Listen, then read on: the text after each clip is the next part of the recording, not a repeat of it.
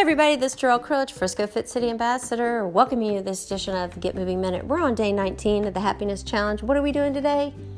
Hmm, we're going to get back in touch with an old friend that we miss. I know you got somebody out there that you miss that you haven't been able to spend time with, that you've been thinking about. You're going to reach out to them today and you're going to let them know that you miss them.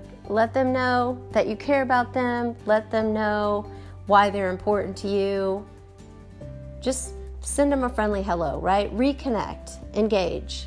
Take a few minutes today, right? Reach out to an old friend that you've been thinking about that you miss, that you haven't talked to in a while, right? That's the challenge for today.